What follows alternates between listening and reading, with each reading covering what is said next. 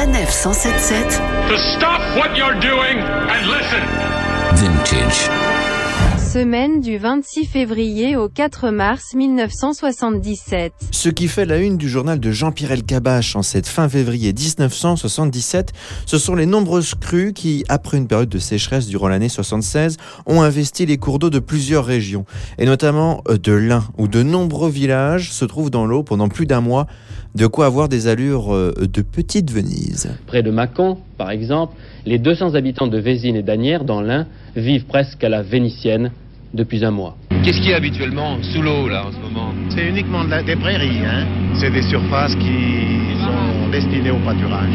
Il y a quelle hauteur d'eau ici Ici où nous sommes, euh, on a environ 1m50 à 2 mètres. À la fin février 1977, un film incontournable du cinéma français est en tournage.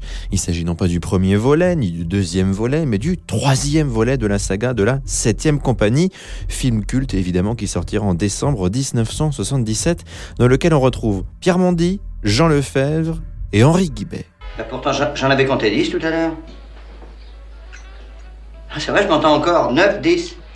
Et une, deux, vous vous entendez? Une, deux, non, mais... euh, Alors si vous vous entendez pas une, deux, c'est vous avez commencé trois, quatre. Oh, ça c'est possible, chef. Parce que moi, tout à l'heure, ça m'a fait le même coup avec les boîtes de petits pois. Je m'entends trois, il y en avait deux. À propos de héros, vos copains de la 16e compagnie, ils arrivent quand? Après-demain.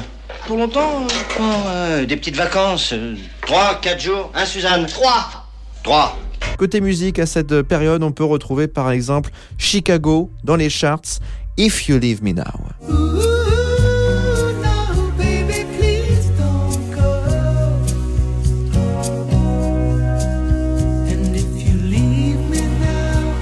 On peut retrouver également, euh, en cette période de 1977, le titre À toi de Joe Dassin. À toi,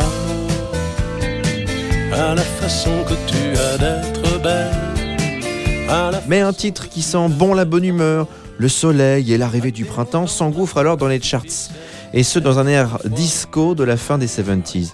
Ce titre s'appelle Sunny, que l'on doit à Bobby Hebb, l'auteur original de cette musique. Mais la version que l'on va écouter maintenant est sans aucun doute la plus connue. Et on la doit au groupe Bonnet